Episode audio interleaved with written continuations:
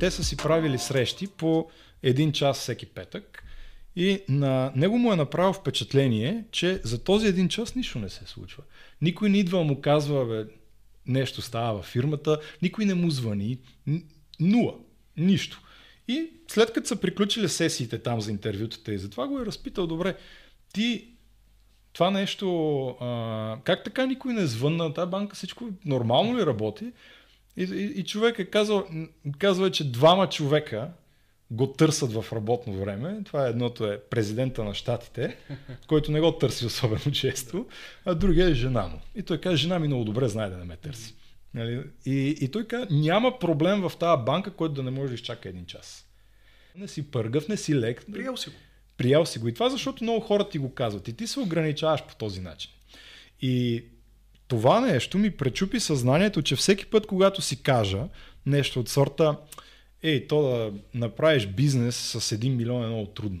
Нали? Защото това много хора ще ти го кажат. Защо е трудно? Ако питаш, ако питаш много хора, трудно ли е да се направи бизнес с 1 милион, нали? всички ти казват, не, не, това е невъзможно, не, много е трудно и така нататък. И то наистина е трудно, обаче въобще не е невъзможно. И ако си махнеш ограничаващото вярване, много по-лесно ще ти помогне това нещо да се случи. Ами, окей, ще продаваме в 100 държави, ще преведем на 100 държави. Що не? Що не? И партньорите тогава бяха, ма как в 100 държави? Това трябва огромен екип, как ще превеждаме, как такова. Ми как? Прой. Стана. Да, ще стане. Намерихме му, намерихме му начина и, и, и стана. Обаче иначе, когато бяхме в две държави, изглеждаше, да бе, да, как ще стане, това не мога да го управляваме, това е абсурдно. Здравейте, скъпи приятели! В а, този епизод на разговори с Георги Захария ще си говорим с Ивайло Кенов, мой много добър приятел. Иво всъщност е един от хората, на които много се възхищавам и затова много му благодаря, че прие да се включи в а, моята абсолютно аматьорска инициатива да си правя подкаст. А, ще ви го представя с няколко изречения, които обаче съм сигурен, че няма по никакъв начин да опишат всичко, през което е минал и а, всичките му знания, умения, целият поглед върху живота, който има, на който аз наистина се възхищавам. Първо започвам с това, откъде се познаваме. Сиво се познаваме, може би, от 4-5 години, нещо такова. Горе, Е, долу така, там се пада. 4-5 да, години. Да. Аз бях станал директор бизнес развитие в Софтуни. Иво беше uh, Chief Technology Officer, т.е. технологичен директор на компанията, за тези от вас, които не знаят толкова добре английски язик. И той продължава всъщност да бъде CTO на Софтуни, вече години по-късно. И Вайло uh, много ме впечатли с това, че хем е технологичен човек, т.е. той е програмист като, uh, като опит, хем в същото време обаче говори много добре, много е активен, uh, много тренира, много здравословно живее, а, участва в много различни проекти и аз бях супер майндблон. Бях, бях направо супер впечатлен от това как успяваш да се справиш с толкова много неща. Малко по-късно във времето си станахме и приятели, започнахме да си пушим наргилета, правихме и някакви общи проекти. А, в момента дори живеем на 100 метра един от друг кажи речи. И, и за мен Иво е един от много интересните примери на човек, който първо е постигнал страшно много, а, второ той е обучил може би цяла България на програмиране, десетки хиляди души. Give or take. Ами give or take, обаче те са повече от 10 хиляди, аз съм сигурен в това. Нали? Ти водеше лекции в Софтуни и а, преди това мисля, че и в Телерик си водил, нали така? Да, значи аз а, 10 години не спирах да вода лекции на практика. Ти си учител. Ти си програмист, учител, предприемач, човек, който е фен на здравословното хранене и човек, който спортува страшно много. Иво, успях ли да те представя? Пропуснах ли нещо? Кажи още нещо за себе си. Мисля, че много добре ме представи. Значи, първо благодаря за милите думи, благодаря ти и за поканата тук и смятам, че спомена почти всичко. Аз за последните 10 години успях да мина почти цялата пътека кариерна за един програмист от junior developer, както се казва на английски, до изпълнителен директор на софтуерна компания. Малко по малко минах през всяка една стъпка, не съм правил някакви много резки скокове, просто може би много бързо съм се задържал през една и друга позиция, много бързо съм минавал през една и друга позиция, което често казано беше изключително предизвикателно, защото ти тък му свикнеш с нещо и хоп, още 10 000 отговорности. Обаче аз те познавам какъв човек си, сега и хората, които гледат в момента, ще си кажат как успя да го направиш това нещо. И аз знам, че ти си просто от тези хора, които хващат едно предизвикателство и влизат в много голям детайл и много се борят да го преминат.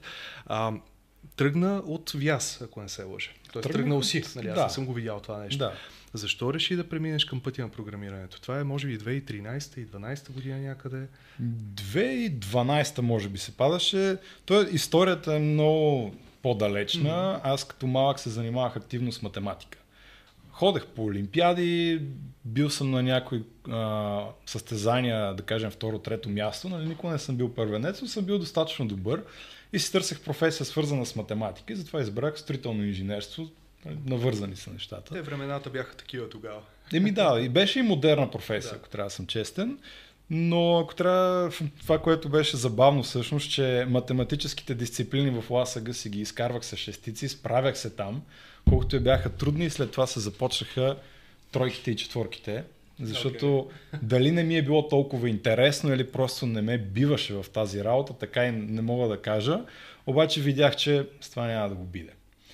И в този момент започнах да търся някакъв вид различни странични доходи. Успях да направя някакъв малък онлайн бизнес, който имаше Това е там. 2013, 2014 някъде. 2011 даже. А, 11 Един мал- като студент. Да, като Е, студент, защото знах, че и да завърша няма да мога да го работя това нещо. Няма да съм добър, а пък аз исках да правя нещо, което съм добър.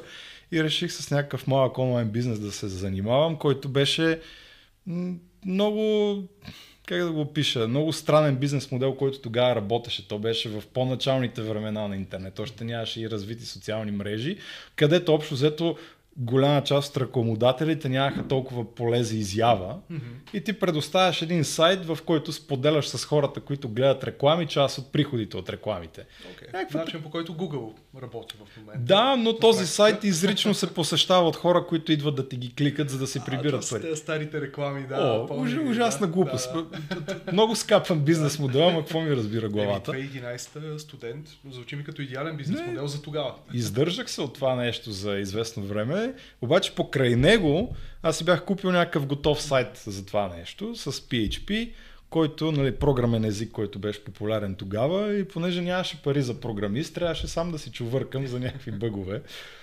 И оттам всъщност видях, че се оправям сам, търсейки по интернет и ми стана интересно. Реших да се захвана с програмирането по-сериозно. Записах се в а, Академията на Телерик по това време и останах, защото видях, че всъщност там вече съм добър. Това, което в VIAS LASAG не успях да намеря, не успях да се чувствам на моето място, защото не се чувствах добър, не се чувствах, че се справям. В Телерик много бързо изпреварих дори хората, които вече имаха опит с програмиране. Станах на няколко курса подред първи, втори. Това мисля, че е точно заради математиката, която съм учил 10 на години и оттам вече ми тръгна цялата кариера. И то е било и твоето нещо. всъщност. Ами, да. То е много важно човек да си намери неговото нещо, в което се чувства комфортно. Да, защото представи си го, че аз тогава за година и половина, може би 16 часа е твърде много, ако кажа, но имало дни, в които по 16 часа съм програмирал от сутрин до вечер да решавам задачи. Аз бях решил, че ще стана много добър и ще ме видят.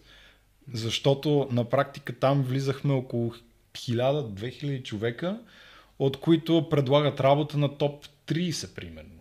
Разбираш ли? Тоест конкуренцията ти е жестока. Най-добрия 1% и то единия процент на единия процент, за да можеш изобщо да продължиш напред. Да, и още повече, че аз нямах връзки в а, IT компании, всичко беше тотално от нулата и просто исках да се докажа. И, и, обаче ти няма как да се докажеш, ако не ти е интересно. Mm-hmm. То, ако го правиш на сила, ще си намираш как да скатаеш, как да правиш нещо друго, ще си намираш оправдание. На мен конкретно ми беше изключително интересно. Буквално си представи уикенди, съботи, недели, вечерно време, но стоп решавах задачи. Хората, които ми бяха колеги в ЛАСАГ, в общежитието, мислеха, че съм се побъркал.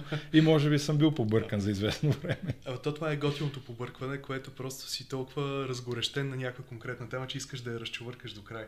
Както феновете на някои компютърни игри стоят и по цял ден в рамките на една седмица, примерно 15-16 часа на ден, играят, докато не стигнат нещо и предполагам, че ти си бил нещо подобно. То е подобно, защото това, което ми харесва в програмирането, докато го учиш, е, че ти решаваш малки парченца задачи, които са примерно по 15 минути, 20 минути, някой път 2 часа, 3 часа. И както в игрите имаш нали, големия бос, който го мъчиш един час, примерно, и след това си много щастлив, че си направил, че си Да.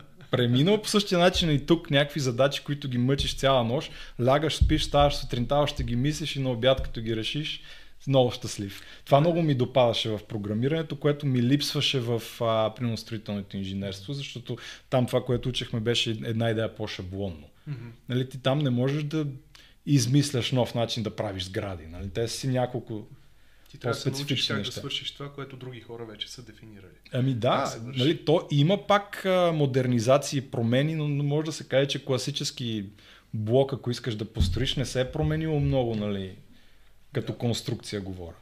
Добре, а кое е това нещо, което най-много те чувъркаше, докато започна да учиш програмиране първите една-две години? Всъщност, какво ти доставяше такова голямо удоволствие? Защо ги чувъркаше нещата? Искаше да създаваш някакви системи или пък а, ти доставяше удоволствие да видиш някакви готови сайтове или пък ти доставяше удоволствие да видиш някаква автоматизация, как се е случила готова? Кое те чувъркаше? Кое ти беше голямата мотивация? На мен най-много ми харесва, като решавам трудни проблеми. Дори в а, повечето си хобита и в личния живот, пак всичките са навързани с нещо, което изисква някакво предизвикателство да преминеш.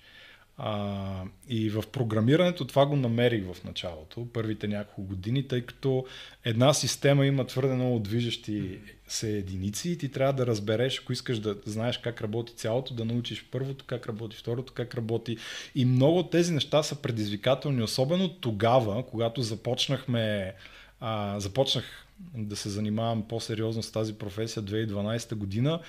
А, нямаше толкова много технологии, които улесняват работата. В момента бих казал, че технологиите са много по-лесни. Един вид ти да, да, да си вършиш ежедневната работа, много повече имаш да навържеш готови компоненти, само да ги интегрираш. Взимаш от тук, взимаш от там, интегрираш ги и те работят. Докато тогава много от нещата си ги измисляш малко като топлата вода. Много малко готови неща имаше. Тогава всъщност започнаха да се произвеждат повече такива готови неща. И това беше много интересно за мен тогава. То, това май беше и най-креативното време в света на програмирането, защото всеки трябва да си намери някакво решение. А, има хиляди начини по които да стигнеш от точка А до точка Б. Да, тогава имаше много повече креативност в програмирането и, и беше някак си беше малко по а, трудно, така да се каже, но това съответно го правиш и по-предизвикателно и по-интересно. Мен лично това ме вълнуваше, защото примерно 2012 нямаше такъв добър мотиватор за плащането. Не беше така както в момента нали, цяла България знае, че в IT да. сферата има една идея по-високо заплащане. Тогава го нямаше това Аз нещо. Аз помня тогава, че беше малко по-скоро наобратно хората си казаха, бе, те програмисти, които нещо там цъкат по компютрите, това са някакви нърдове, те само играят компютърни игри. И въобще не беше толкова авторитетно, не звучеше толкова готино, както в момента. Да, тогава някакси общата представа за програмист е човек, който не излиза от вкъщи. Да. Нали, може би се къпе от време на време и като цяло само седи и чувърка някакви много сложни неща, които само той разбира и никой не може да говори с него. Това беше общата представа. Реалността не беше чак такава, но със сигурност повечето хора, които ставаха програмисти, бяха по-затворени хора, по-гики хора, mm-hmm. по-хора, които се интересуват от компютрите. Креативни и... обаче насочени по-скоро към а, това, че са интровертни. Да. Да, и, и като заплащането беше нормално. Примерно, моята първа, моето първо заплащане беше 500 лева за джуниор програмист. Което... За тогава май си беше абсолютно някаква средна заплата. Да, и, и в никакъв случай не можеш да кажеш, че е по-висока от, нали, по някакъв начин от другите. Да. А добре, след това във времето ти успя много бързо да се развиеш. Действително и както самия ти го каза, от Телерик ставаш програмист и бих казал доста кратко време по-късно, всъщност, освен трейнер, човек, който обучава другите хора, ставаш и CTO. CTO е най-високата позиция в, в света на технологиите. Нали, като изключим CEO-то, човека, който оперативно управлява дадена компания, CTO-то е човека, който отговаря за цялата технологична инфраструктура. Кои са най-големите предизвикателства, които ти се случвали така по пътя и как успя да преминеш през тях? Общо взето, а, аз като започнах, нали, минал съм през всичките етапи, така да се каже. Отнеми, мисля, че 6 години, докато стигна до а, CTO ролята. И то в началото тази CTO роля в стартъп малка компания, по-скоро си менеджер, нали, CTO е Да, за говорим за софтуни. Да, да, да, за софтуни. А софтуни в началото си беше буквално 5-10 човека. Ами аз като започнах, мисля, че бяхме 12 до 15 okay. човека и тогава да си CTO не е mm-hmm. просто си технически ръководител, менеджер, но в един момент, когато компанията стане вече 150-200 човека, нали, всяко едно решение, което направиш, особено на мащаба в Софтуни, където обучаваме всяка вечер по 10 000 човека да ни гледат лайв стримовете в системите и на изпитните, уикендите на изпитите се явяват по 3-4 хиляди човека да изпращат код, да се оценява автоматизирано. И ти го обезпечаваш цялото това нещо. Еми да, и едно грешно решение в технологичен аспект ни е струвало стотици хиляди лева на компанията. Wow. Имало е такива случаи, съответно ти както си с 15 човека и се и си по-скоро технически ръководител, изведнъж почваш да си много на, на, навътре в бизнеса и всяко една твоя малка неточност може да се окаже много скъпа за компанията. А конкретно как се развих, понеже това ме попита, аз съм човек, който е една от основните ми мотивации е да имам следваща цел, mm-hmm. което по някакъв път може да е голям капан, но ще го обсъдим след малко. Винаги, винаги съм избягвал да седа в комфортната си зона във всяко едно отношение. И когато стана примерно senior developer, си казвам, окей, как сега мога да стана следващото ниво, което примерно е или софтуерен архитект, или технически тех лид, нали, технически лидер. И съответно, всеки път, като съм минавал през една такава някакво такова повишение, аз съм си мислил нали, как да стигна до следващото и активно съм търсил. Никога не съм чакал някой да ме повиши или да види, че се справя много добре като senior developer, за да ме повиши технически лидер, защото обикновено ако някой се справя много добре на някоя позиция, повишението може да не дойде, защото някой да му замени позицията. Mm-hmm. Нали? И винаги съм го търсил супер активно и и съм си намирал информация по интернет от книги, от видеа и лекции, как следващото нещо да го доразвиеш. Тоест ти самия си си представил каква е следващата стъпка в твоето кариерно развитие, а не си чакал някой друг да ти я даде, да ти каже е, сега тук ще е логично ти да направиш това нещо или нещо друго. Да, защото а, реално една средностатистическа фирма няма място всеки да го повишава постоянно. Да. Съответно, менеджерът ти активно не търси mm-hmm. кой да повиши, защото то няма позиция за това нещо. И ти ако сам не си го търсиш и не го показваш, ще отнеме много по-дълго време някъде или да се освободи, или някой да те забележи, или другото, което е менеджера да ти даде такива голове, че ти да стигнеш по-лесно следващата позиция. Примерно, много малко технически лидер ще даде на опитен програмист голове, които да го направят технически лидер. Защото... Особено ако техническия лидер няма следваща стъпка, към която той да се развие и няма да освободи да уваканти тая позиция, на която Именно. е в момента. Именно и това съответно те поставя в ситуация, че ти ако сам не си търсиш възможности, било то в друга фирма, било то да се покажеш в текущата фирма, няма как да стане.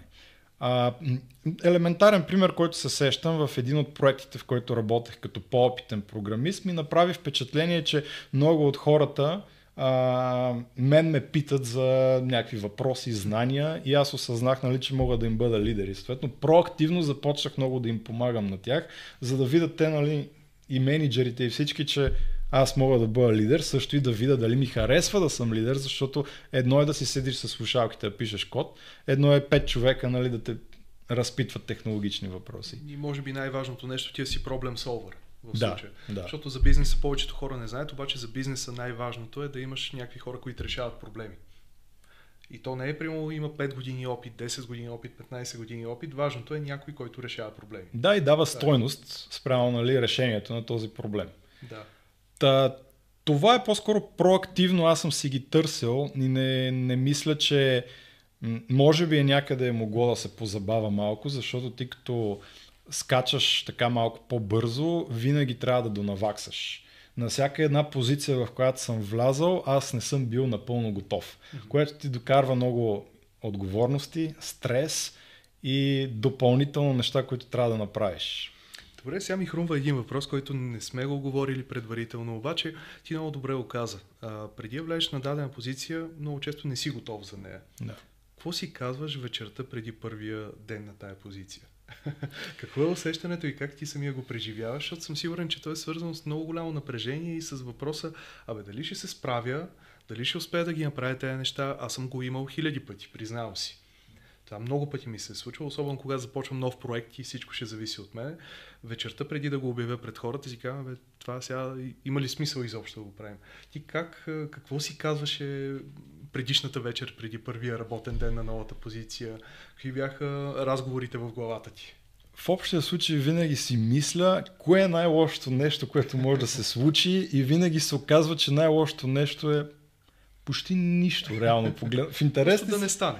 В интерес на истината, да. А, реално погледнато, какво лошо може да стане, ако пробваш нещо, за което не си напълно готов. Това ми прави впечатление, че и не само в нормално кариерно израстване, Примерно, ако попиташ някой опитен програмист, искаш ли да си технически лидер, повечето хора казват, ми аз не съм още готов. А, ти никога няма си готов, докато не влезнеш и не видиш какви са проблемите там. Защото ти, за да повишиш, да, да минеш на следващата позиция, нещата са толкова по-различни спрямо текущата ти призма, че ти никога няма да станеш готов за нея. Много трудно можеш да си абсолютно готов за каквото идея, по мое е мнение. Okay. И това, това е напълно окей. Okay. Напълно окей. Okay. Аз си мисля, че всеки, който те наема от по-ниска позиция на по-висока, той е наясно, че ти си все още неопитен, но е видял mm-hmm. потенциала в теб. Okay. И това, което аз си казвам, винаги е в най-лошия случай, какво може да стане. Yeah. Защото в общия случай, какво ще стане? Ще Еми... Ще намериш друга работа. Ама да, ама реално погледнато, ако стане пък, кое е най-хубавото нещо? Нали? В смисъл, цената винаги е оправдана. Той аз не мисля, че... Мисля, колко, колко лошо трябва да се справяш, ако имаш достатъчно години опит в нещо и изведнъж те сложат на нещо малко по-високо, колко лошо трябва да се справяш? Мисля, ти ако се стараеш... Организацията трябва абсолютно да, да разчита само единствено на твоята работа, за да се щупи нещо толкова голямо още от първия ден, че дали, да, да настане някаква паника, да се загубят много пари, да има някаква много голяма драма. Иначе най-вероятно може да се случи нещо, но то ще е по-микро. Еми да, аз, нали, има всякакви ситуации, разбира се, но аз съм сигурен, че този, който те наема, си е оценил рисковете. Да. Говоря, когато те наемат. Нали, едно е да пише аз имам тим лидер опит и да ме наемат за тим лидер и хората да очакват от мен, че вече знам много неща, а пък аз примерно да не ги знам толкова много, тогава е по-проблемно. Когато те наемат от по-низката позиция, според мен автоматично хората си знаят едно на ум, mm-hmm. че ти дават отговорности по, по-малко и по-постепенно.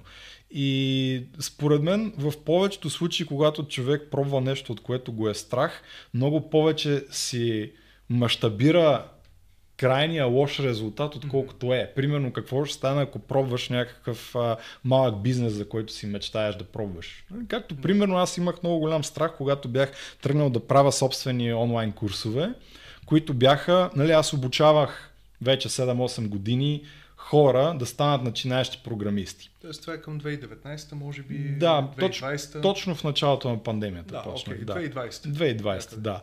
Okay. Обучавам начинаещи програмисти, софтуни тогава не, произ... не правеха курсове за по-напреднали, аз си казах дай да пробвам няколко по-напреднали. Да. Хората ме знаят, толкова много пъти съм им водил лекция, да видя какво ще стане. Обаче през цялото време седа и си мисля сега, ми, ако никой не купи, как, ако се окаже, че всъщност не мога вода за напреднали, защото е сложно. Разбираш, всичките да, въпросителни, да, да. които автоматично почваш да... И знаеш колко време ми отне тая идея да я реализирам заради този страх? Не заради самата работа, която трябва да свършиш, да запишеш лекциите, да пуснеш рекламата, да. а по-скоро той е стопер, който ти казва, бе, то може и да се обърка, може да не се справиш и така нататък. Една година седа и си го мисля как ще го започна след една седмица и ще го пусна и ще кажа, нали, ето правя такива курсове и всеки път си казвам, ма то няма се продава толкова добре, ама аз не съм водил за напреднали толкова много, ама какво, какво ще стане, ако дойде някой по-опитен от мен и каже някаква глупост, разбираш? Да, и да. знаеш кое беше смешно? Нито едно от тези неща не се случи, дете си го мислех и една година се чаках Майче човешкият мозък работи като някакъв прожектор на техните мисли и те се оголемяват по 10, по 100 Много често, когато мислиш някакви положителни неща, че всичко ще е наред, то се оголемява пак по 10 и по 100. Обаче, когато имаш и някакви страхове, те изглеждат много по-страшни, отколкото са в реалност. И аз поне се сещам за много мои познати приятели, а, дори ние с теб сме си говорили, ти си от Кюстендил, аз съм от Варна. Варна, айде, не е толкова малък град, обаче пак си имам едно такова усещане за Варна, че не е като София, т.е. не е толкова бързо развиваш се бизнеса, хората понякога малко могат да по-бавно се развиват в техния кариерен път. Имам толкова много приятели от Варна, които казват, е сега тук много искам да започна нещо, много искам да го пробвам. И те работят, примерно, някаква конкретна работа 15 години, тези хора. И 15 години им рънкат, че не им харесва, че искат да пробват нещо, че те са много добри в това другото нещо. Обаче редовно си повтарят, ама аз нали, сега ако го пробвам и не стане, пък колко ще е лошо. И си стоят точно в този капан и си казват, ама то ако го пробвам и не стане, и то не става, защото те не го пробват. И си продължават още. Нали, говорили са го 10 години, че ще пробват след това 15 години, след това 20 години. И най-вероятно един ден ще се събудят на 40 и няколко и ще си кажат, защо не го пробвах на 20 и нещо. Нали? Да, или примерно ще го пробват малко по-късно, да кажем 5 години по-късно, ще видят, че работи и ще ги я, че не са го пробвали по-рано. Защото аз това с курсовете, то го стартирах тогава и си казах, добре де, от толкова много време преподаваш, защо не го направи по-рано? Купуват се, работят нещата. И беше успешно. Нали? Беше успешно, да. Да, да, да. Просто в последствие се разбрахме с софтуни за такива курсове вътрешно mm-hmm. и мържнахме нещата. И, това... и за мен си беше успешно, защото две години продавахме и развивахме курсове за напреднали програмисти без никакъв проблем и хората връщаха добра обратна връзка. Всичко беше окей. Okay. Да. И финансово, и като обратна връзка, и като единствено количеството работа ми беше да. много, защото бях на две работи, но нали, на практика. Но генерално всичките ми страхове, дето ги имах, не се, оказа, не се оказаха така. А, сега, естествено, ако се беше оказало, че нищо няма да стане нали, и, и не тръгнат нещата и не се продават, примерно, какво? Щях да съм изгубил един месец да създам един курс, от който съм научил неща, които ползвам до ден днешен, примерно. И това си мисля наистина, че и на мен ми е право впечатление, че много хора искат да пробват нещо, но ги е страх. Или примерно само четат по темата. И колкото повече четат, толкова повече си казват, че не знаят и че не могат да го пробват и влизат в още по-голяма спирала на несигурност. Да, ма представи, щом най-големите известни предприемачи, тези, които са по-публични, нали, защото не всички са публични, по-публичните известни предприемачи всички казват, че всъщност най- най-важното нещо е да започнеш да правиш и знанията ще ти дойдат в последствие много от... Ето, примерно, аз като съм тръгнал да продавам по интернет, не съм знал как да пускам фейсбук реклами, кое работи, кое не, обаче mm-hmm. сядаш и четеш. Иначе може да си кажа, бе, аз мога да направя курса, но не знам как да го продавам. Да. добре, ти малко по-късно след CodeUp, тази инициатива, в която съответно продаваше курсове за по-напреднали програмисти, всъщност се включи и в много други проекти. А в момента са, ако не се лъжа, три проекта едновременно. Или... То даже преди Cold Up имаш още пет. Това беше първия успешен. И, Добре. да. Тоест ти в цялата ти история работна, професионална, последните 10-12 години, ако не и повече, ти си участвал в страшно много проекти и си бил партньор в различни компании. Някои от тях са били успешни, други не толкова много. А, ако, ако трябва да самаризираш някакъв, някакво цялостно усещане от това, че някои бизнеси не се получават, други се получават много успешно, какво ти даде? Нали, каква перспектива ти даде успеха и неуспеха с тези бизнеси, като човек, на тебе лично? Ами, значи, м- неуспехът, когато се случва, той е много гаден и ти не можеш да го... Не можеш да осъзнаеш всъщност колко много неща си научил а, от това, че нещо не се е получило така, как ти се иска. И сега като направя равносметка за последните 10 години, аз наистина, както ти каза, всяка година, като съм работил нещо нормално, винаги имал някакъв, както го наричат, сайт хъсъл. Нали? Нещо допълнително, което си го правиш и си е твое. Не е основен фокус, да. че си го движиш. Да, движиш си го. Дали ще е с партньори или сам, имал съм различни да. видове. От всяко нещо съм а, научавал толкова много неща, че сега 10 години по-късно, всъщност нещата, които върват, нямаше да върват толкова много, ако не бях научил грешките от преди това. И това си го казвам с а, напълно откровено, нали, защото всеки говори някакви клишета от сорта, нали, че ти се учиш от грешките и така нататък, обаче аз го видях от първа ръка, защото нещата, които в момента вървят успешно, имахме казуси, които аз вече ги бях виждал и ги решихме така, штрак. А пък ако не ги Опит. бях виждал, Буквално да, опит. а ако не ги бях виждал, автоматично щяхме да направим някакви много големи глупости. Аз съм сигурен и може би нещата нямаше да бъдат така, защото тези глупости вече сме ги правили. Съответно, а, имаше няколко проекта, които на мен ми бяха много на сърце и не се получиха. И това съответно нали, почваш да се съмняваш в себе си. Аз може би не съм толкова добър, по-добре да не се занимавам с това, да си седа на нормалната работа, за какво да пускам още продукти и така нататък. Обаче той явно те чувърка отвътре. Явно си такъв човек, защото нещо не се получава. Айде след една година или след няколко месеца пак да пробваме нещо друго. Да, и другото е, че ти почваш да виждаш много по-добре а, картинката, когато научаваш различните неща от различните неуспешни проекти. В момента, в момента съм част от три организации, а, в които и в трите нямам нали, фултайм работа по договорка, което нали, ми позволява да жонглирам между тях, защото иначе би било абсурдно. А, и, и трите си се развиват достатъчно добре и смятам, че решенията в момента са ми много лесни да ги взимам, защото 10 години аз съм си чупил главата. Разбираш ли? Защото буквално опит. Опит, опит, защото аз съм научил движение. Нали, повечето хора си представят, че съм програмист и това ми е най-голям, големият, а, голямото умение, така да се каже. И то може би е, въпреки че вече от 3-4 години аз ред код не съм написал, така че най-вероятно да, но въпросът е, че научих супер много неща за финанси, за счетоводство, за управление на екипи, за развиване на процеси, за онлайн маркетинг, за всякакви неща. И много от тези неща, когато някой ми ги говори, аз ги разбирам, както ако е много по-голям експерт от мен, така и ако е някой бизнес човек, когато ми ги говори. И тези неща, съответно, според мен ми помагат в момента да взимам много по-лесни и правилни решения. А откъде идва това любопитство, което имаш ти? Защото а, повечето хора си казват, окей, аз а, сега искам да бъда програмист, което означава да програмирам примерно 10-15 години, а, или пък някой ще си каже, искам да бъда финансист, маркетолог и ще се занимават супер конкретно с дадена сфера. Хора като теб, бих казал и частично като мен, са много любопитни. При тебе откъде идва това любопитство да разчувъркаш неща, които не са ти били поне в миналото, така основната сфера? в която си се занимавал. Примерно маркетинга, примерно финансите, управлението на хора, тъй като то не ти се е случило на тебе, ами ти си бил проактивен в това да го разчувъркаш, да видиш как работи.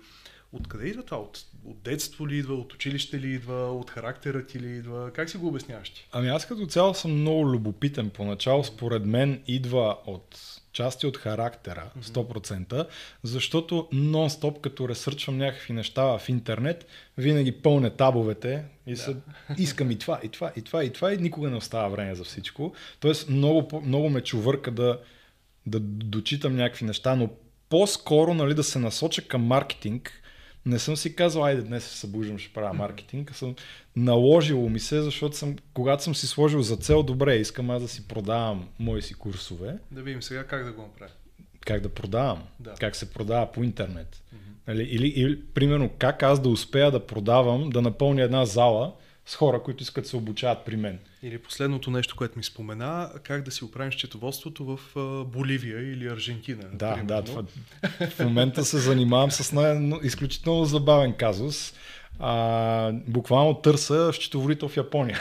Да, ето това е уникално, защото не много българи търсят счетоводство в Япония. Еми да, и то не е само Япония. Колумбия, Канада, на много, на много места са.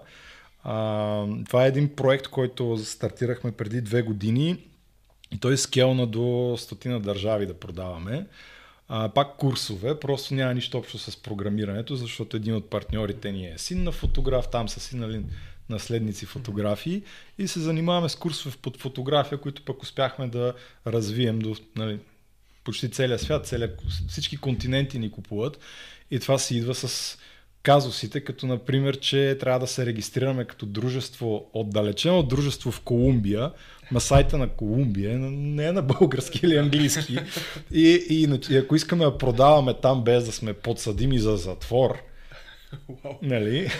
Трябва да, да намерим някакво решение. Същото и за Япония.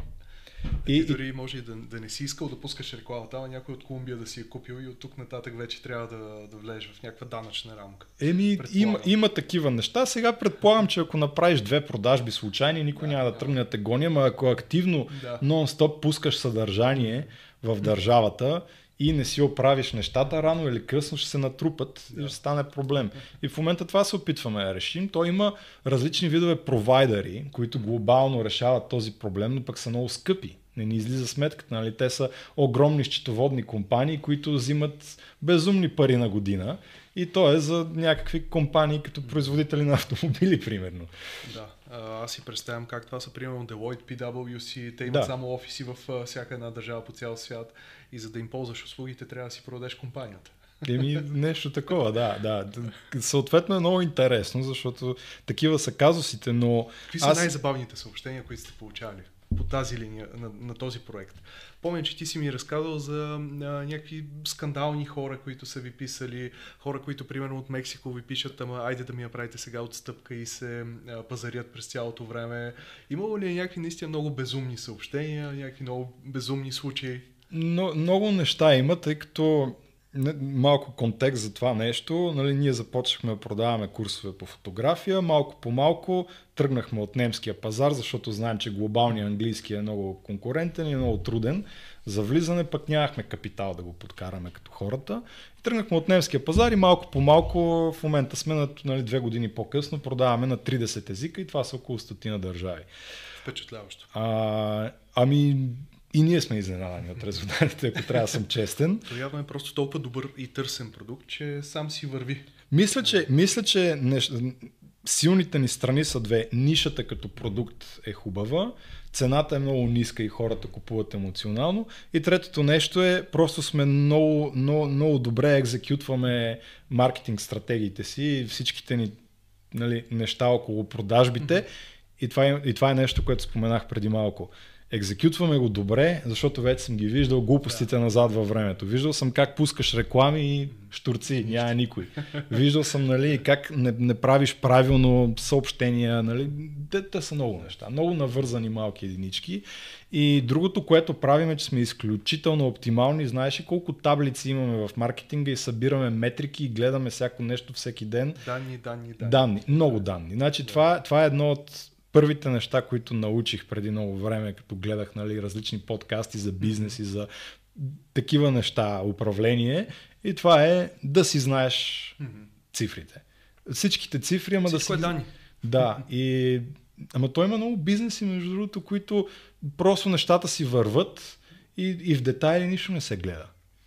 Те съществуват. Те нямат някаква много дългосрочна визия или по-скоро има такава визия, обаче са тръгнали, нещата са се получили и оттам нататък собствениците не са успели да преминат на следващото ниво, да съберат данни. Те по-скоро си приемат екипа като семейство и приятели. И, нали, айде сега това да свършим, онова да свършим. И то малко на магия. Еми, да, и то като има достатъчно продажби, то си си работи, но при нас, за да работи това нещо, за да работи като хората, много метрики. Имаме си човек, който си се занимава да попълва всеки ден. А добре, питахте за някакви забавни истории, сещаш ли да, се? А, Сигурен ами, съм, че има много скандални неща. Ами, то това е интересно, нали, като продаваш на 100 човека, на 100 държави, насякъде културата е много различна. И примерно в а, испанско говорящи държави, като Мексико, всеки човек, който иска да купи, преди това пише на сапорта да се пазари за цената. Това, това си е стандартно и нон-стоп си има нали, пазарлък. Ако не му направиш отстъпка, не купува. Това е все едно си на пазарче, където се пазарите малко или много, което на нас ни беше изключително интересно. А вашия Като... продукт е под 100 лева, да го кажем, ако не се лъжа. О, много по-малко е. Да. Значи има няколко, няколко нива, но най-ефтиният е примерно 30 лева еквивалентни в да, България. Да. Така Малко. че можете да си представите, не става въпрос за примерно 1000 не, лева, не, не. някой да се пазари не, за не. 800 да даде, ами 30 лева, не, не. някой да го вземе на 25. Иска си 5% отстъпка и това е дори да е 2 лева, примерно.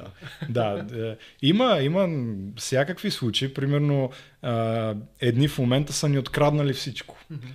Откраднали са ни сайта едно към едно, постовете, дори на постовете се виждат нашите служители, по видеята, които правят разни нали, рилове за Инстаграм и пишат на нашите фолуари в Инстаграм, че ние ги крадем и да си купат от тях, защото е по-ефтино. да, Това всяка... е толкова нахално и нагло. Еми, нахално е, да. да. Обаче, когато е толкова глобален бизнес, май правилата трудно въжат. Еми, нищо не може да направим, освен да им пишем съобщение или да да знам, да им купа хакерска атака, да им свали сайта, не знам какво друго да направя. Не мога да го съда в Мексико, примерно, или там където е. А, редовно са ни писали страшни, страшни работи има и то това като примерно в някои държави е забранена конкретна думичка, а пък ние си я знаем в България. Mm-hmm. И ти като го напишеш и отдолу почнат в рекламите да те хранат. Разбираш, много такива проблеми сме имали, защото културите са много различни. Вие достигате от Иран до Япония. А, помням, че точно за Иран майче пускахте реклами наскоро. Ами нали, на, навсякъде, да. да. да. А, което е много широка рамка и най-различни хора. Буквално най-различни хора. А, много тестове правим. Винаги да. тръгваме с едно общо и после пренаправяме цени, меседжи. За последните 4 месеца сме създали над 1000 различни вида реклами, които нали, за различните държави да се напаснат спрямо каквото успеем да намерим по интернет като информация, защото повечето културна информация е на техния език.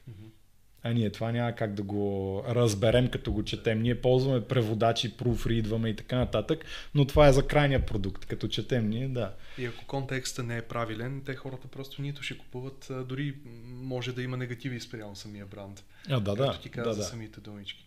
Добре, а, разкажеш ми за много проекти. Очевидно, ти самия каза, че от 4 години не си пипал код. А, как успяваш да се справиш а, чисто в личностен план, в здравословен план? Защото знам, че успяваш да тренираш страшно много. Винаги си на някаква диета, поне аз откакто те помня. И въпреки диетата, нещо, което винаги ме е впечатляло, когато отидем да ядем бургери, ти успяваш да изядеш два бургера, три коли, а, два пъти картофки и кажеш, абе аз бих хапнал и нещо сладко тук. Как става това нещо, човек? А, баланс, как, как балансираш? Баланса с личния живот доста дълго време беше много труден. Това няма как нали, ти да правиш бизнес за дрехи, бизнес с курсове, да си технически директор в софтуни, да водиш и лекции и така нататък. Нали, всичките тези неща да се... 24 часа на денонощие не стигат. Еми не стигат, със сигурност. Той може би и това е част от неуспеха на някои проектите, защото са нямали фокус. Аз съм 100% убеден в това, защото бяха хубави проекти. А, и съответно балансът винаги е бил много труден, поне известно време. Най-големият проблем е бърнаутът, според мен, защото е там, нали, тотал щета. Вече един месец си аут. Нищо не можеш да направиш като хората. Много ти е зле. Хората, които не са го изпитвали, не им го пожелавам. Аз буквално три седмици само взех, взех си отпуска три седмици и беше ядене, спане, ядене, спане. По цял ден спа, всички си мислеха, че нещо ми има. То просто си толкова преуморен, че мозъкът ти си търси спането. И... А това преди колко време? О, много отдавна. Да, преди години. Да, преди 8 години. Да, okay. И тогава, когато ми се случи, вече се научих да си намирам нещо, което ме изважда от контекста на работата. Това, което според мен е много а, много така допълнително стресира е когато правиш нещо, обаче в същото време си мислиш за работа. Примерно гледаш филма, гледаш с едно око и си мислиш, че почиваш, обаче въртиш задачи. И тук те реклами дали ги пуснахме, да. дали отговорихме на този човек на работа. Абсолютно. Аз тук не съм дописал това изречение. Абсолютно, да. А, това е едното нещо, което да си намериш неща, и активности, които те вадат тотално от контекст. И за мен това са именно по-трудни, примерно, компютърни игри, а, по-интересни книги, които не са за развитие, художествена литература, която обаче така те въвлича, че ти забравяш всичко. Някаква история. Да, Някаква също и по-труден спорт. Mm-hmm. Нали, защото, примерно, ако ходя да тичам, аз пак ще си мисля за работа, аз съм убеден. Просто да си тичам и да е по, нали, лежерно, така да се каже. И затова, Кои са по-трудните спортове? Еми, примерно, вместо само на фитнес, аз ходех доста дълго време преди да се контуза и на спортна гимнастика. Спортната гимнастика като си възрастен, много уморително. Там е изключително тежко и това, като се натоварваш толкова много физически, нали, автоматично не можеш да мислиш за работа през това време. Аз съм сигурен, примерно, че някои от бойните спортове са така, защото ти трябва да си концентриран върху противника ти, трябва да си концентриран върху техниката ти. и това видях, че работи при мен. Неща, които изискват много фокус, за да ги правиш като хората. Да си Нали? изцяло там. Да, да си примерно- 100% в ситуацията, Да. която е този спорт. Да. Еми, примерно, а, игри като StarCraft. Там не можеш да глътнеш вода за две секунди, иначе си заминал. И това просто те вкарва в контекст. А, спорта като гимнастиката, ти като си на халки, примерно, и под теб е 2 метра, нали, дупка, държиш Ще се. прибиеш. Ще се пребиеш, абсолютно, да. Не е оферта. Всяко нещо, всяко нещо го следиш. Тези неща при мен лично изключително много ми помогнаха да, да намеря занимания, които изискват много фокус и много бързо изключих, нали, започнах да изключвам от работа и да започна си почивам. И второто много важно нещо, което разбрах преди няколко години, и това беше от една книга, която прочетох за ефективен ръководител. Значи там имаше вътре интервю с... А, не интервю, по-скоро като история и разговор между автора на книгата и единия от а, най-големите, изпълнителен директор на една от най-големите банки в Америка. Този човек може да е, нали, очевидно, много неща са му на главата.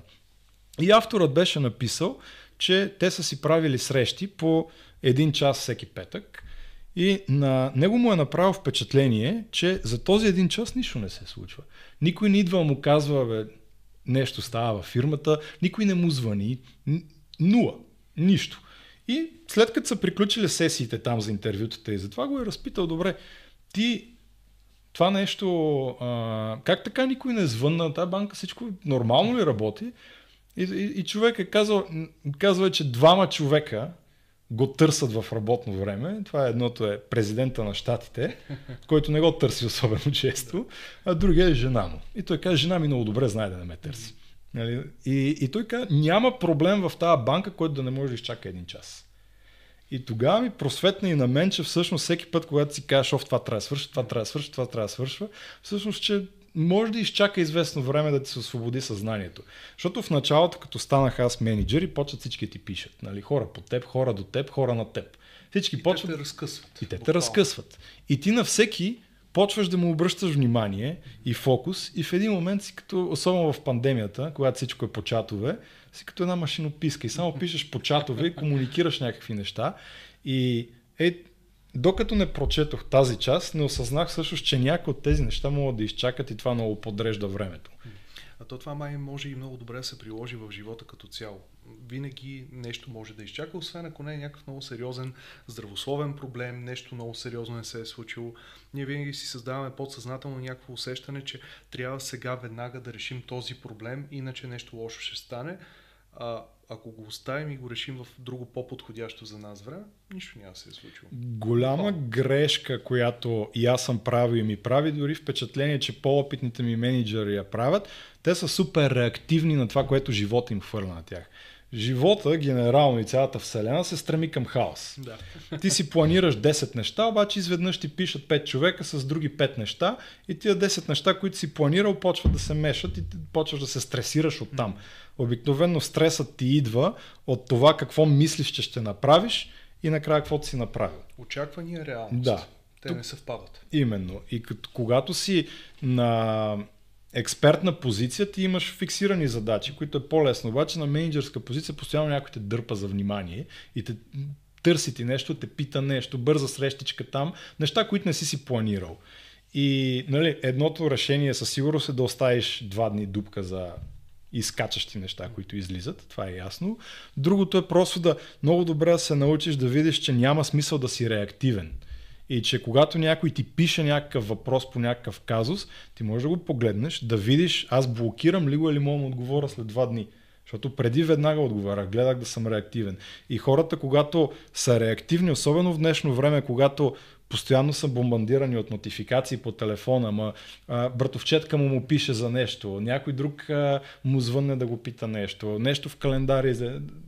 И когато си реактивен, и според мен ето там идва много стресирането и излишното натоварване. Те на практика по този начин другите хора управляват твоето време и то без да го правят негативно или с лошо към теб. Всеки си търси твоето внимание, защото трябва да му решиш конкретен проблем, да му дадеш някаква обратна връзка, иска твоето мнение, например, обаче накрая се оказа, че няма време за теб самия да си структурираш задачите. И аз мога да, да споделя и от моя опит. На практика опитах се да изследвам колко процента от моето работно време преминава в а, действия, които аз не съм заложил предварително, че трябва да се случат. Защото ти знаеш, че в менеджмента, де факто ти си имаш някакви конкретни работи, които трябва да станат. И след това идват всички околни хора, които се опитват да влязат в твоето ежедневие. А, при мен този процент беше около 35% от времето ми. Тоест една трета от времето ми а, доста дълго време отиваше към а, някакви неща, които аз предварително не съм изчислил, че трябва да влязат в график, не съм ги планирал, не съм, въобще не съм мислил, че трябва да се случат и не съм знаел, че ще съществуват като казуси. И ако го оставиш да се случва така, това е причината да работиш не 7-8 часа на ден, ами 10 или 11. А, ако тръгнеш проактивно а, така да управляваш този процес и да ги отмяташ малко по малко или пък а, да неглижираш някои, които не са важни дори на моменти, в което няма нищо лошо, поне според мен, има неща, които наистина не са важни и света няма да свърши, ако не се решат. Да, ако не го правиш това нещо, може всеки човек, който е под някакъв стрес и напрежение, години наред да бъде на 12 часов работен ден, 13 часов работен ден, защото винаги ще има някаква задача. Нали така? Две неща на мен са ми били много полезни в това отношение с многото задачи, малкото време и всяка една задача е примерно 15 минутна, нали? защото това е много трудно да си ги разпределиш, така нататък. А пък в същото време трябва да свършиш и няколко по-големи задачи, които знаеш, че ще изядат 3 дни, обаче ти не мога да го намериш от малките, които постоянно изкачат. 15 минути, ама 4 по 15 1 час. Да, и първото нещо е, че да се прави разлика между важно и спешно. Защото има много задачи, които са спешни, но не са важни. Mm-hmm. И това може да го делегираш, примерно, или да го оставиш, да. или да го игнорираш тотално. Няма значение кой и как ще го свърши това нещо. Няма да има импакт. Да, да, именно. Има много такива задачи, които постоянно излизат и на теб ти изглеждат много успешни, но това, което ми е право впечатление, е, че по някой път, като оставиш а, нещо да не се свърши, или после се окаже, че няма нужда да се свърши и не си си изгубил времето, или няко... човекът, който те чака, си го е решил вече, защото е видял, че ти не си на линия. А, но нещо друго, което при мен много сработи, и това е всеки ден 3 часа пълен монах. А, телефона, самолетен режим, всичко затворено, всичко приключено. 3 часа на най-важната ти задача. Ти си знаеш коя е. Нали, винаги я знаеш коя е и това е примерно задача да направиш планинг за годината, задача да вдигнеш някакви сървъри, ако си по-техническо лице, задача да а, обмислиш прайсинг модел, каквото и да е. Нали? Нещо, което изисква фокус. Без него не може. Да. Е. Нещо, което е изключително важно. Ти си знаеш кои са ти най-важните три неща, които трябва да направиш. Три часа фиксирано, самолетен режим, никакви неща, ако може дори и без интернет. Това е нещо, което при мен работи. След това 3 часа админ задачки, неща, които поддържат кораба да не потъне. Тази фактура да се извади, това нещо yeah. да се изговори. Оперативни, Оперативни глупости, които много пъти, ако се заринеш само в тях, не ти остава да гониш най-важното. Нали? Ти държиш лодката да не потъне, но не я буташ напред да върви. Yeah. И 3 часа за това и останалото време, какво има? Имейли, чатове и така нататък. Да, доста дълго време, когато бях много натоварен, аз влизах в чатовете и комуникацията в 2.30 след обяд. Точно на ония принцип, нали, мисъл, щом човека, който управлява голяма банка в Америка, може да изчакат него, нали, аз си казвам, нищо няма да стане в тази компания, ако им отговоря след 2 часа. И наистина така си оказа. Никой не ми каже, е, човек, чакам те вече 3 часа, защо не ми отговори. Нали? Всеки си е намерил какво да си свърши през това време. Те хората си имат работа. Тяхната работа не е само да чакат Ивайло Кенов. Именно, абсолютно да. И, и това много сработи, защото изведнъж намаляш много от нещата, които са нали, на комуникационно ниво. Три часа най-важното нещо, три малки задачки, които са примерно 15 минутки и останалото, какво ти хвърля живота, защото обикновено ти го хвърля.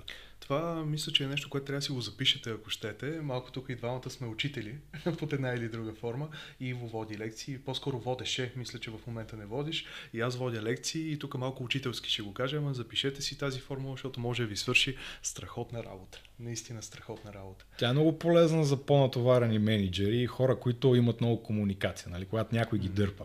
Защото ти като си на експертно ниво, това не ти трябва. На експертно ниво обикновено нямаш, имаш пет големи задачи за седмицата, ти си ги знаеш, си ги дундуркаш. И комуникираш пряко с един, двама до трима души. Най-често. Да. Докато менеджер може и с 10-15 души. Аз в най-интензивните периоди съм а, говорил на седмична база с около 30 души. Клиенти, курсисти, хора от един екип в едната компания, хора от другия екип в другата компания, а, партньори, въобще всякакъв народ до 30 Да. души, което в един момент ти гръмва главата и не е устойчиво.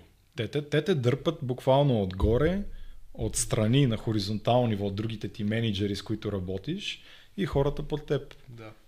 Добре, Иво, как си поставяш цели и а, може би един такъв а, провокативен въпрос за мотивацията. Откъде намираш мотивация да продължаваш през цялото време напред? Каква е следващата стъпка за теб? Защото знам, че ти си постигнал страшно много. И ние си го говорихме предварително, когато си правихме някакъв кратък бриф за разговора, но аз ти как моето откровено мнение, е, че ти си един много успешен човек, човек, който е постигнал страшно много. И тук не говорим само за материалната база. Нали? Имоти, работещи компании, имаш такива. А, имаш хубава кола. Топ Не. успехът на българина. Да, абсолютно. В а, стандартния а, така, живот на българина ти си един човек, който е много над средата, много над средата и най-вероятно влизаш в единия процент.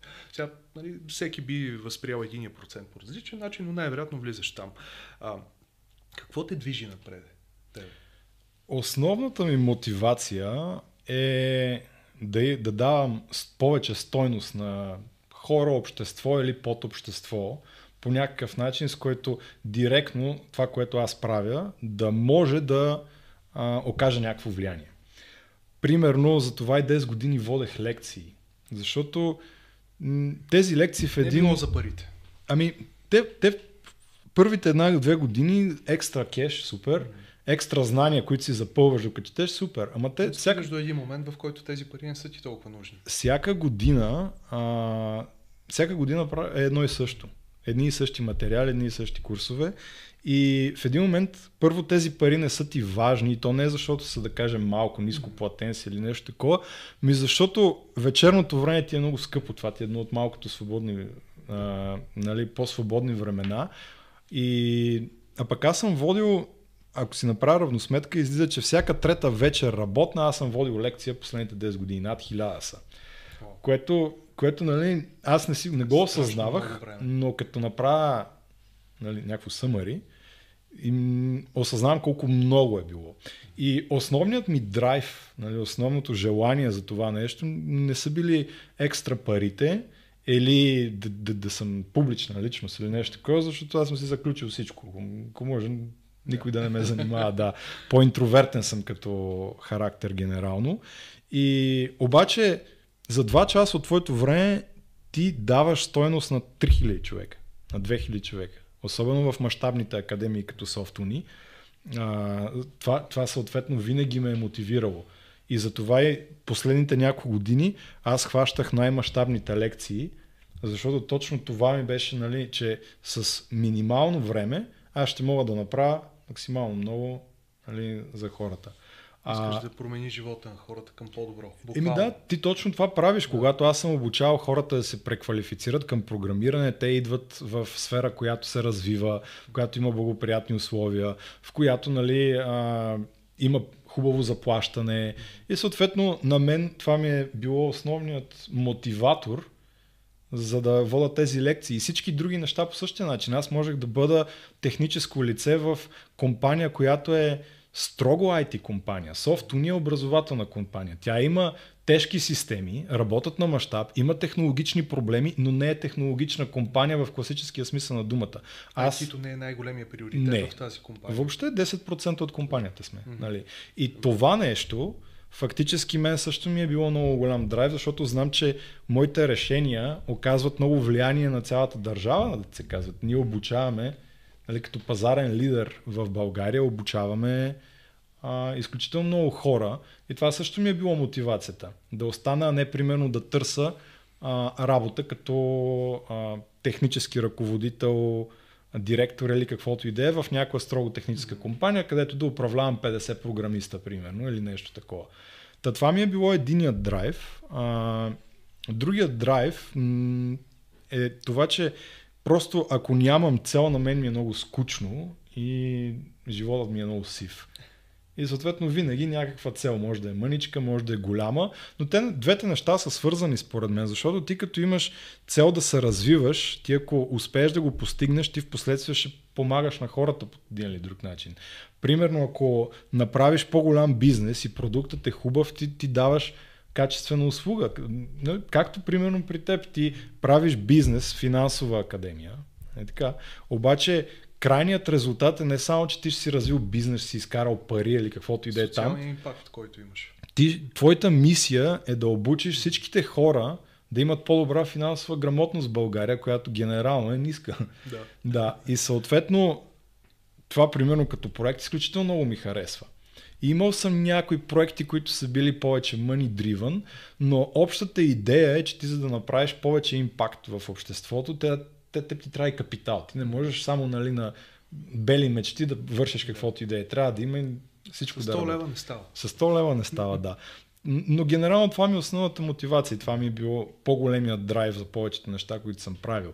Дори примерно в софтуерната компания, която развиваме, на мен вътрешното ми желание, не сме на това ниво, защото сме много малки, но вътрешното ми желание е да подобрим софтуерното инженерство в България. Затова и се казва Ambition, нали? защото сме амбициозни, амбициозна цел имаме, не просто да въртим едни проекти и да подобрим хората по възможност. Това е генералната визия. А лично за тебе, къде е границата? Къде ще кажеш стоп, постигнах достатъчно. Има ли такова нещо изобщо като концепция?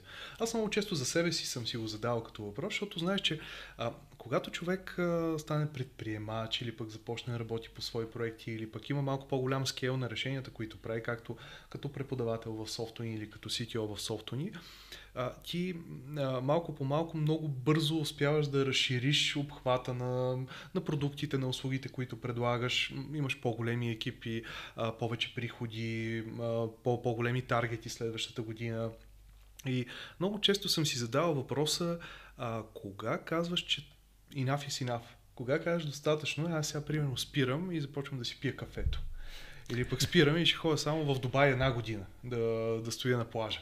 Има ли такъв момент? Защото mm. и двамата познаваме хора, които са забогатяли сравнително бързо и казват, приключих.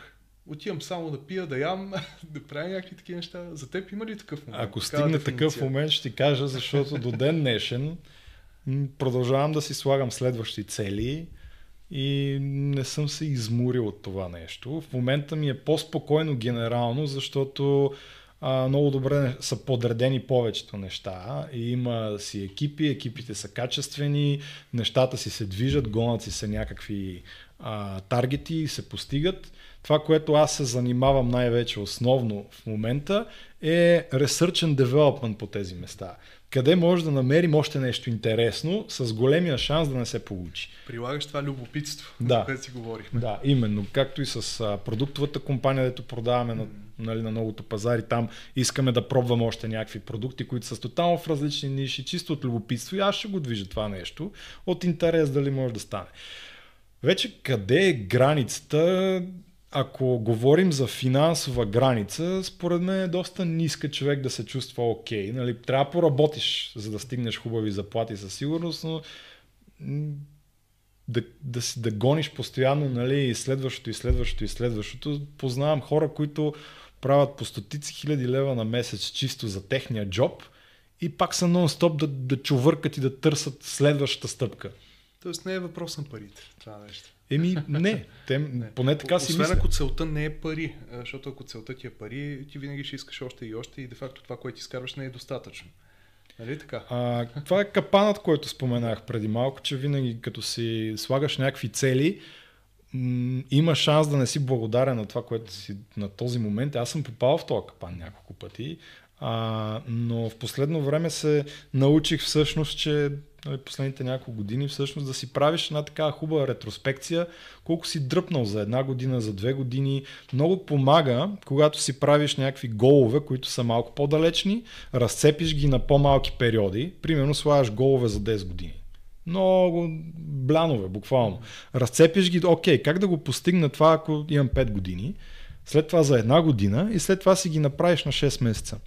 И слагаш си някакви таргети за тези 6 месеца и като минат, минаваш по чеклиста и ей тогава, когато започнах да си ги записвам, аз също осъзнах, а, аз виж колко неща съм направил, колко супер, много яко. А преди това, постоянно си мислех, че грева на едно място, че нищо не върви на никъде и че, а ти, а ти, ти се развил, просто толкова си забутан с сегашните ти проблеми, че не осъзнаваш, че предишните проблеми отдавна са решени. Той като се гледаш в огледалото всяка сутрин, ти, ти виждаш себе си, не си се променил, обаче като си видиш една снимка от преди една година, нямаш нищо общо. Да, или така. примерно ако си следиш прогреса, докато отслабваш, да кажем от 100 кг до 80. Да. На теб постепенно, освен ако не направиш нещо много рязко, постепенно ще, ще имаш чувство, аз нищо не, нищо не става, не отслабвам, дай да спра, дай да спра. И някой дет не те е виждал 6 месеца, така, е, не мога да те позная. Нали? Да, То е същото. Да. И като си ги записваш тези неща а, през 6 месеца и после ги отчиташ, то е даже много приятно. Защото виждаш всъщност, защото ти не го осъзнаваш, но виждаш всъщност колко неща, дет си си мислил преди една година, си постигнал, обаче Нали, и е този момент да кажеш супер, да направиш ретроспекция е много важен, когато особено имаш чуш, че играта е безкрайна. А тя винаги е безкрайна. Еми, тя безкрайна е. е. Като книгата на Саймън Чинек. Е, безкрайната да. игра, буквално. Аз честно казано съм си правил някакви по-сериозни почивки и в един момент, нали, винаги когато си много затруфан с работа, като седнеш да почиваш един месец, а, си мислиш, че ако седнеш да почиваш един месец, ще е топ, нали? ще е много да, яко. Да. Ей, това ми е мечтата. И да лежа и нищо ден... да не правя. Говориш, след една седмица да. имах един такъв период, в който нямах работа, имах заделени пари, реших да си почина и си бях казал, окей, 4 месеца ще си почина. Нали, защото бяхме приключили някакви проекти, там всичко беше така, ай, 4 месеца си почина, ще вода тук по две лекции седмично, през останалото време гледам сериали, ще изгледах целият Game of Thrones за 4 дни, примерно. Е такъв тип, да.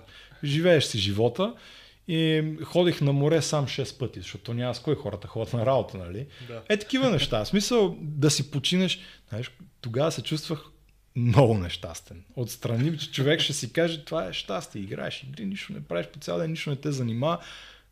Но първите две седмици ти е много яко, наистина много добре се чувстваш, но в един момент като не, нямаш нещо, което да те движи и което такова, положението е ли че ще тръгнеш по някаква черна пътека, mm-hmm. нали, с някакви пороци и така нататък, защото от скука ще си ги търсиш тях, или по-добре да си намериш нещо продуктивно да правиш. То това е като някаква вечна лятна вакансия, в която обаче нямаш съученици, които да са в лятната вакансия. Именно. Ей, такова и беше. опасно. Еми, това не ми хареса, ако трябва да съм честен. И това е според мен и причината за всички много успешни хора, които продължават да бутат здраво, въпреки, че вече са стигнали много напред. Независимо дали българи или дори световните, като Джеф Безос, Елан Мъски, нали, тези примери, дето ги дадат, тези хора не са се спрели. Джеф Безос е могъл да спре преди 10 години да се занимава, нали? но той спря да е CEO на... парите. Няма връзка да, с парите. Това той е спрял да е CEO на Амазон преди две години ли спря? Кога да. спря? Допреди това е бил на Пангара. Да, и той сега се занимава с някакви други социални каузи и проекти, които имат някаква коренно различна визия, но пак голяма визия. Еми, както примерно и Бил Гейтс Microsoft, да, по същия да. начин. Той започна да прави фундации и да прави неща, които са нали, за обществото. Да. Така че аз мисля, че м- отличен опит само да седиш и да почиваш, може би, може би, ако имаш, да кажем, две-три деца и се занимаваш с тях и ги обучаваш, тогава ще намериш смисъл в това. Ама те не са почивка. Мисъл, те си ангажимент. Не Тоест, са, пак е различно. не са, не са, нали, но пак ще видиш смисъл и може би тогава ще си кажеш, окей, по-хубаво е, нали. Да. Добре, сега към края на нашия разговор, след като разбрахме, че всъщност край няма, защото човек трябва да търси смисъл в някакви неща и нещата, които трябва да правиш на ежедневна база, трябва да ти носят някакво усещане за удовлетвореност. Към края пропуснахме ли нещо, Иво? Нещо, което искаш да кажеш на, на хората, които гледат този подкаст? Нещо, което аз не съм те питал, някоя забавна история, някаква пълна простотия, някаква любима компютърна игра, която цъкаш. Интересен факт за BMW-то.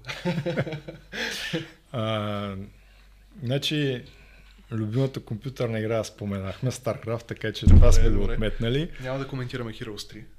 Heroes 3 също е топ, ама да, няма го коментираме. BMW-то противни на всички меменца по интернет съм доволен колата 7 години не е Така че не, Спортна кола. Спортна няма, няма, няма, да коментираме и нея. Но нещо, което а, а, на мен лично много ми така промени мирогледа е, че много хора смятаме, че някакви неща са невъзможни, защото така някой ни е казал и така, сме, така си мислим. Имаме така наречените ограничаващи вярвания. Ей, това според мен е нещото, което много хора трябва да започнат да му обръщат внимание. Аз започнах да му обръщам внимание от най- смешната глупост, която ми се беше случила.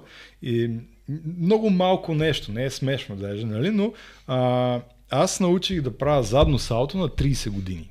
Wow. Преди това никога не съм правил такива м- Нали, това е покрай да. спортната гимнастика, да споменах. Не съм, никога не съм тренирал салта, не съм правил такива неща. Научих се, 6 месеца ходих в залата, страх, страх, страх, малко по малко, прогресивно, до напрени, дюшеци, всичко и накрая на земя.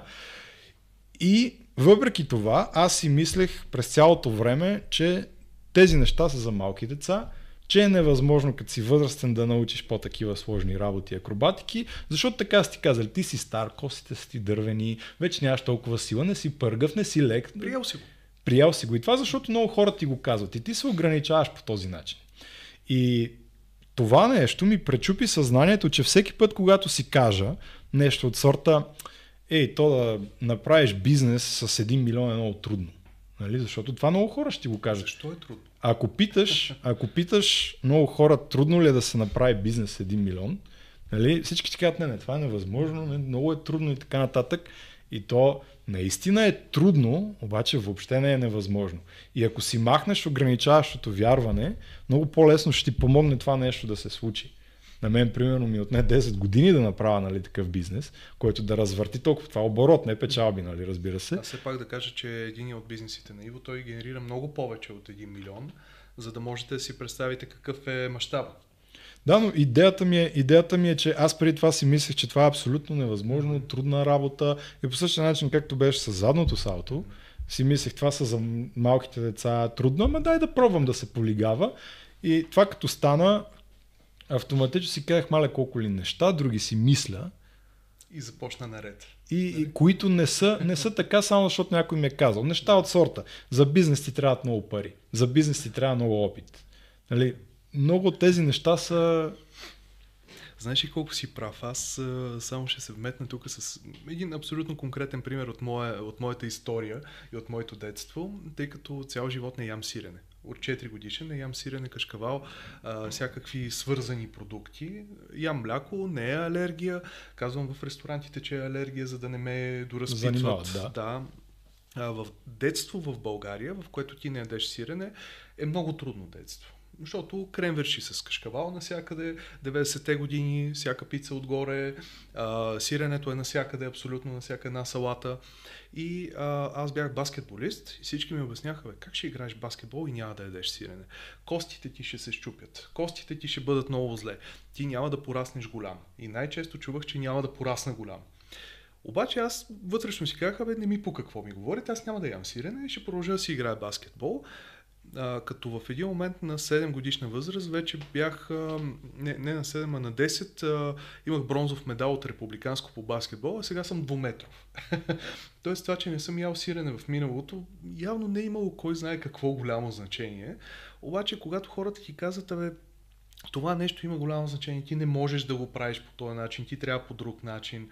И много хора започват да вярват действително, че трябва, не може по техния начин, трябва по другия начин много свързано с това, което ти казваш. Да, и то, аз дадох много малък пример и то, който е нали, свързан с хоби, обаче същото нещо го имаше и по време на, примерно когато реших да се преквалифицирам. Къде си тръгнал да ставаш програмист на 24? Нали, а, те първа да ставаш програмист, вече си стар за тази работа. На 24. Да, така се ми казва, ти вече учи други неща, какво се занимаваш, няма да стане, никой няма да те вземе. Нямаш квалификация за това нещо.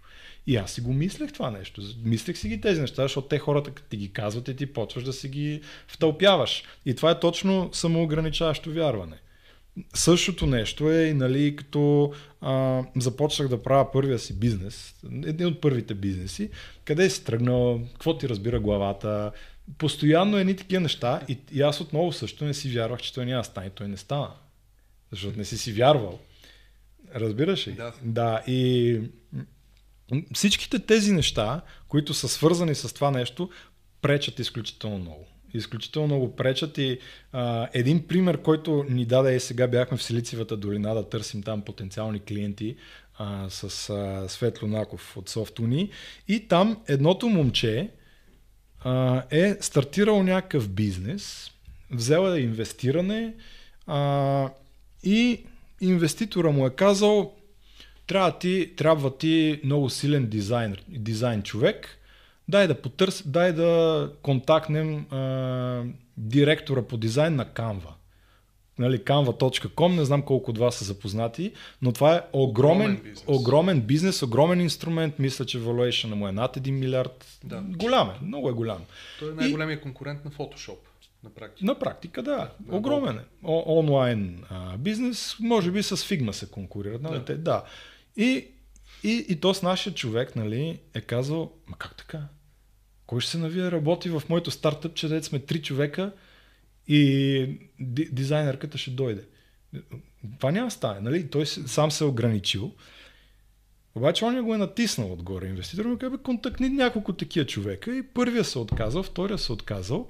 Обаче истината е, че накрая на ЕО от компания, която е била Evaluation, някаква американска, забравя съм името, но не е Head of Design човек на компания, от компания, която е била 250 милиона Valuation, която са били 3000 човека, човек е управлял 500 дизайнера, примерно, и е дошъл при него.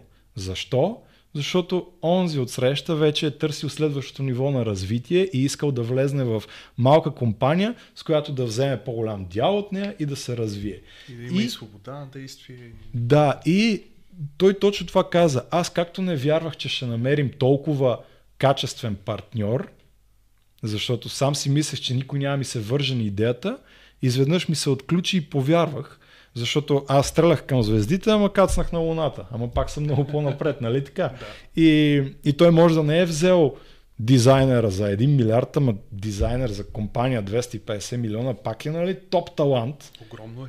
И когато ти си казваш, дай да търса някой по-неопитен, по-малък, по-такъв, и ти сам си слагаш ограничаващи вярвания. Той точно това ни го каза и на нас, нали, че ние като си мислим локално в много малката нали, тук в държавата, в по-малките неща и не мислим толкова мащабно и нещата, нали, ти си стоиш в малкия балон. Mm-hmm. Точно и това всъщност беше едно от нещата, които си казахме, окей, ще продаваме в 100 държави, ще преведем на 100 държави. Що не? Що не? И партньорите тогава бяха, ма как в 100 държави? Това трябва огромен екип, как ще превеждаме, как такова. Ми как? Прой. Стана. Да, ще стана. Намерихме му, намерихме му начина и, и и стана. Обаче, иначе, когато бяхме в две държави, изглеждаше, да, бе, да, как ще стане, това не мога да го управляваме, това е абсурдно.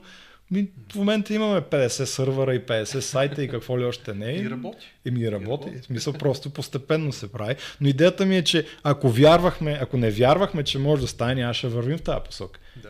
Щяхме, примерно, като сме намерили в Германия да продаваме окей, щяхме кажем, май да добавим още един продукт, пак да си продаваме в Германия и да си седим в малката капсулка, защото не вярваме, че може да стане. по 10% растеж на година и малко по малко, малко да. по малко, така да си вървите. А ние буквално направихме 10x. Нали, едната година спрямо от другата, като разгледаш 4 месечите. И, и, и това според мен е нещо, което е много важно за ограничаващите вярвания. Било то за задно салто, било то за това, че нещо не може да стане. Да.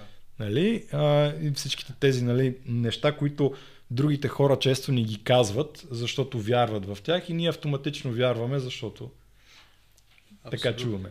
Сега а, ще бъда малко като хост на новините по някоя национална медия. Дами и господа, Ивайло Кенов, не се ограничавайте, вярвайте в себе си. Това е най-основното, което бих изкарал сега като сентенция на края на нашия разговор.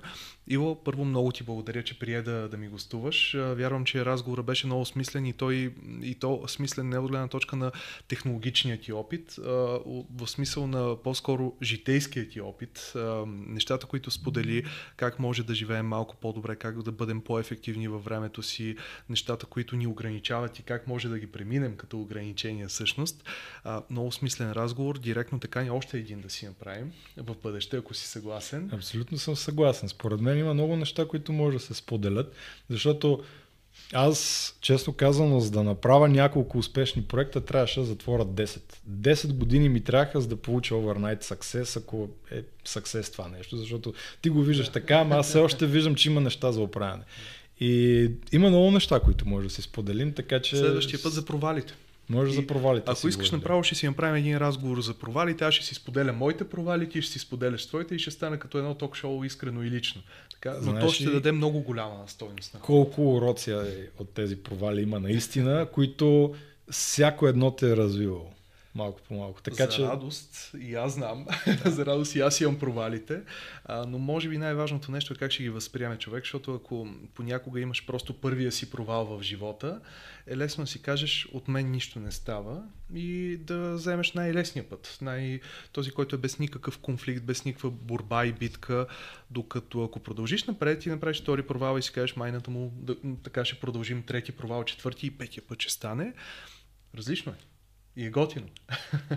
Ами, Flappy Bird, популярната игра, която всички я знаят, 52 игри преди това са пуснали, преди да станат тази мултимилионна компания, която са сега. 52 игри с 0. И както и още нещо, което видях сутринта, аз ти го споменах при подкаста, един от най-популярните Twitch стримери, първата година, която е стримвал, средната бройка гледания на всеки стрим е от един човек цялата година. Този пич е стримвал на един човек една година и не се е отказал. Консистентност. Да. Така че... Много благодаря ти, Иво. Наистина, тенкс за това, че прие участието и вярвам, че се получи един изключително смислен епизод, който ще бъде много полезен на хората. Бих искал да кажа, че каквато и цел да си поставите, не трябва да се отказвате. При мен всяко нещо, което съм правил някога, винаги е ставало трудно, с известна доза болка, с известна доза проблеми, накрая винаги достигах до крайния резултат. Ако даденият план не сработи, не канцелираме плана, не спираме плана, а го разглеждаме и го променяме.